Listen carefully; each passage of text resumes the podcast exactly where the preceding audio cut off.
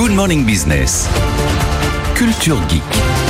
Donc je disais, Anthony, le progrès maintenant, c'est des voitures qui ne vous obéissent plus. C'est un peu ça, ouais, c'est exactement ça. C'est pour votre bien, évidemment. En témoigne notamment l'obligation à partir de l'an prochain d'avoir un limiteur de vitesse intelligent dans sa voiture. Alors dans sa voiture, dans toutes les voitures neuves, toutes celles qui sortiront d'usine en Europe à partir de l'an prochain, c'est déjà obligatoire depuis 2022 sur tous les nouveaux modèles, mais là même les anciens modèles qui sortent d'usine l'an prochain, ce sera obligatoire. Un limiteur, qu'est-ce que c'est qu'un limiteur de vitesse intelligent ? En fait, c'est un dispositif très sophistiqué qui est une caméra couplée au GPS de la voiture qui va analyser en temps réel les panneaux de signalisation, qui va comprendre à quelle vitesse vous êtes censé rouler, qui va comparer ça à votre vitesse effective et qui va vous obliger à ralentir. Mais quand je dis vous obliger, c'est littéralement vous obliger. C'est-à-dire non seulement vous donner une petite alerte sonore et visuelle pour vous dire tu roules trop vite, mais si vous n'obéissez pas, eh ben à ce moment-là, la puissance du moteur va baisser et vous allez avoir une contre-poussée sous la pédale d'accélérateur. En gros, la voiture va se battre contre vous.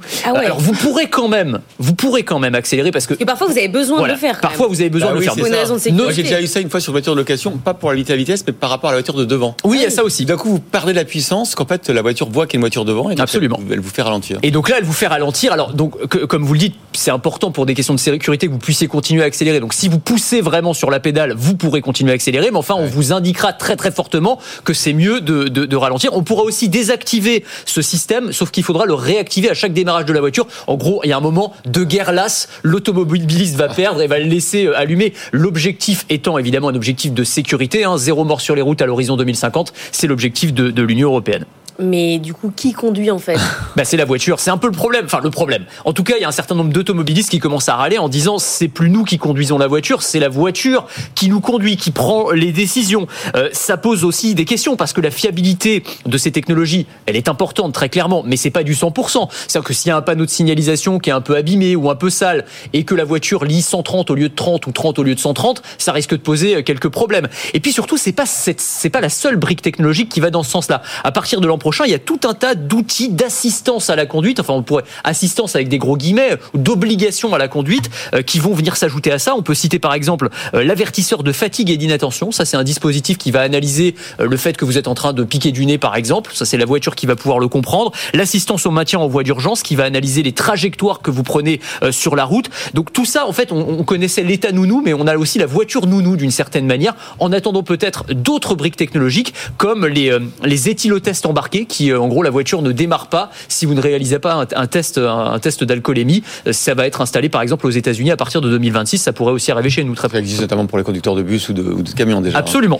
Hein. La voiture aussi mouchard aussi, puisque l'an prochain, autre obligation, une boîte noire dans la voiture. Exactement. C'est-à-dire un boîtier connecté qui enregistre la vitesse, les phases d'accélération, de freinage, les informations sur les phares, le port de la ceinture de sécurité, le déclenchement des airbags, les coordonnées GPS et qui appelle la police. Non, qui n'appelle pas la police, mais en cas d'accident, revanche, effectivement, ce sont des données qui vont pouvoir être exploitées par la police pour analyser les accidents, déterminer les responsabilités. Alors normalement, les assureurs n'y ont pas accès. Pour l'instant, en tout cas, mais vous avez raison, c'est une question qui va se poser très très clairement. Donc oui, clairement, la voiture de demain, elle va à la fois nous obliger à mieux conduire et elle va aussi nous surveiller. Est-ce que c'est souhaitable ? J'en sais rien, mais ça pourrait effectivement éviter des accidents. À un moment, il faudra lâcher l'affaire et laisser la voiture conduire. Hein, comme ça. On pourra aller à libre. Le sens de l'histoire, c'est ça, c'est la voiture finalement, on sera considérés, nous les humains, comme trop dangereux. Et attention, et la voiture nous interdira. Du coup, responsable. S'il y a un accident, c'est le constructeur automobile contre lequel je me retournerai. Exactement. Ça pose des problèmes incroyables aux assureurs et éthiques.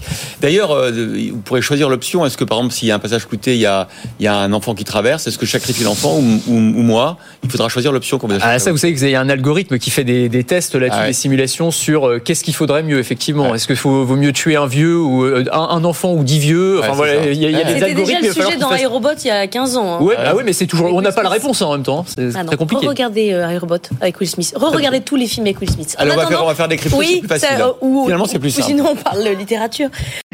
Et si vous aimez la tech et l'innovation, je vous propose de me retrouver dans Le Meilleur Reste à Venir. C'est le podcast qui veut vous donner envie de vivre en 2050. À retrouver sur le site de BFM Business et sur toutes les plateformes.